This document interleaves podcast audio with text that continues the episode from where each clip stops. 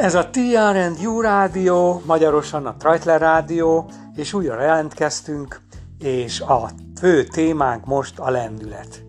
Ki ne vágyna lendületre, hiszen a lendület az, ami az embert haladásban tartja, akinek lendülete van, az boldog és cselekszik, és minden happy. És annyira rossz, amikor az ember rendülete megtörik. Amikor a sebesség csökken, amikor nincs haladás, olyan, mintha fékek ö, lépnének működésbe, és ö, nem tudna az ember éppenséggel lendületbe lenni. Itt ül kedvenc barátunk, Trajtler István a stúdióban velem szemben, és ö, megkérdeznénk őt, hogy mit gondol, miért fékeződik meg a lendület időnként az embereknél, miért van az, hogy olykor nagyon szépen lendületben haladunk, és mi lehet az oka annak, hogy, hogy ez leáll, és, és veszítjük a lendületünket. Mindenkit köszöntök, és nagyon köszönöm a kérdést, ez, ez egy nagyon izgalmas dolog, és pontosan fogalmaztál ezzel kapcsolatban, hogy igen, itt fékekről van szó. Ezeket a fékeket valójában saját lendületünkön mi húzzuk be. De érdekes volna megvizsgálni, hogy honnan is származnak ezek a fékek. A fékek mögé, hogy egy picit benézünk, akkor igazából aggodalmakat és félelmeket találunk. Lehet, hogy a múltban volt valami olyan történet egy-egy dologban, ami, amilyen területen az ember akkor picit óvatosabb.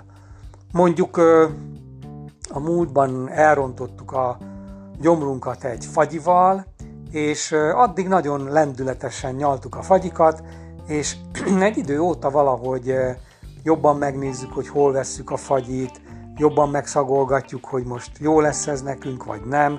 Ugye a múltbeli kudarcok vagy fájdalmak félelmeket ö, dobnak az emberre, és ettől aztán saját maga fékeket húz be, és ebből alakul ki aztán az, hogy a lendületünk csökken.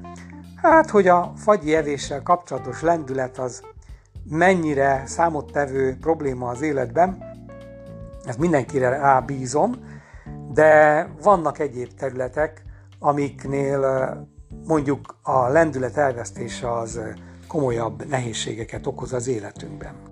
Lehet, hogy a munkánkkal kapcsolatos a lendületvesztés, az például nagyon kellemetlenül érintheti az életünket, ugyanúgy, ha a párunkkal kapcsolatos a lendületvesztés, vagy valami nagyon kedvenc, kedves hobbinkat érinti, vagy tevékenységünket érinti a lendületvesztés. Ezek mind ö, alapjában rá tudják nyomni az életünkre a bélyeget. Nos, ez a lendületvesztés jelensége tehát látható, hogy a múltból táplálkozik. És igazából a jelen pillanatban egy negativitás formájában jelenik meg, amit nevezhetünk negatív gondolkodásnak, ami, ami igen kellemetlen, ugye a pozitív gondolkodás ellentéte, ami, ami abból áll, hogy amikor negatívan gondolkozunk, akkor sok mindenre nemet mondunk, sok mindentről meghátrálunk, visszafogjuk magunkat, és valahogy nem vagyunk képesek azt a tempót, sebességet elérni a dolgainkban, vagy fölvenni, ami, ami igazán olyan haladáshoz vezetne minket, olyan eredmények eléréséhez, amikre meg viszont igencsak vágyunk. Amikor valaki negatív, akkor valójában kedvetlen, nem annyira cselekvő, nem annyira van benne a dolgokban, nem vehető rá, hogy nagy erőnk csináljunk egy jó bulit, menjünk valahova, tehát inkább vissza húzódik, és inkább lassú, mint hogy fölvegye a többiek lendületét, vagy a saját elvárt tempóját megvalósítsa, vagy kövesse. Aha, szóval most, hogy már jobban értjük a lendületvesztés hátterét és működését, és látjuk, hogy mitől van az, hogy hogy lelassulunk, vagy nem haladunk a megfelelő tempóban. Most ezt már jó, hogy így látjuk, de István, tudnál-e nekünk valami ötletet adni, hogy mit lehet ezzel egyáltalán kezdeni? Vissza tudjuk-e nyerni a lendületünket, és ezt hogyan lehetne? Vagy a múltban kell keresgélnünk ennek a megoldását, vagy, vagy mi lehet, mit lehet ezzel tenni? A lendületvesztés, a lassúság és a, a nem megfelelő haladás problémáját többféle oldalról is meg lehet közelíteni.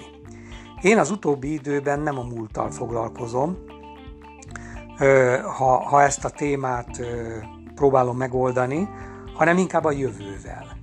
Ugyanis a lendületvesztés nagyon jól megoldható a jövő elképzelésével, illetve olyan gondolatok kiépítésével, fölépítésével, amelyek olyan jövőt teremtenek, és olyan, olyan ö, jövőbeli működést idéznek elő, amik ezt a lendületet visszaadják, és föltöltik erővel és sebességgel.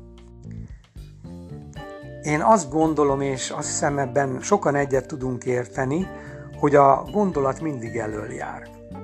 A gondolat viszi az embert az úton, és nem mindegy, hogy, hogy milyen gondolatokat alakít ki, érlel, forgat, vagy, vagy enged a, a gondolat világába az ember, és ilyen módon, hogyha a gondolatainkat át tudjuk nevelni, ö, át tudjuk idomítani, szépen megváltoztatni a negatív gondolkodásból egy pozitív, igenlő, előrevívő, kiterjedő öm, gondolkodásmóddá, akkor ez bizony nagy mértékben tudja a lendületünket változtatni és javítani.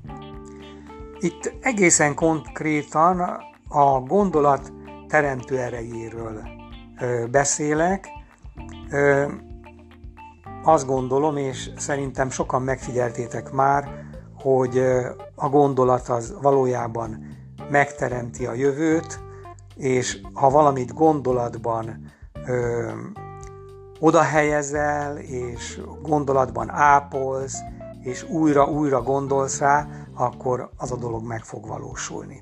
Szóval itt a nagy kérdés az, hogy tudjuk-e a gondolatainkat ö, olyan módon formálni, nevelni és alakítani, hogy ez egy pozitív gondolkodásmódot, pozitív hozzáállást, vagy, vagy pozitív beállítottságot adjon az életünkben, amitől aztán ugye a sebességünk, a haladásunk és a lendületünk is erőre kap.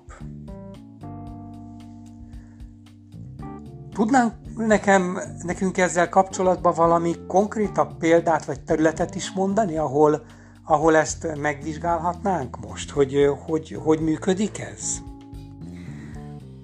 Persze, persze. Nézzünk csak egy területet, például nézzük a hit kérdését. A hit az egy, egy minta példája annak a fajta gondolatnak, ami előttünk jár, és igazából nagyon erőteljes vezető ereje van. Vegyünk mondjuk egy 7 éves gyereket, akivel minden vasárnap délben borsó levest vagy borsó főzeléket etetnek, és ő neki meggyőződése az, hogy ez nem jó ennivaló a számára, nem szereti.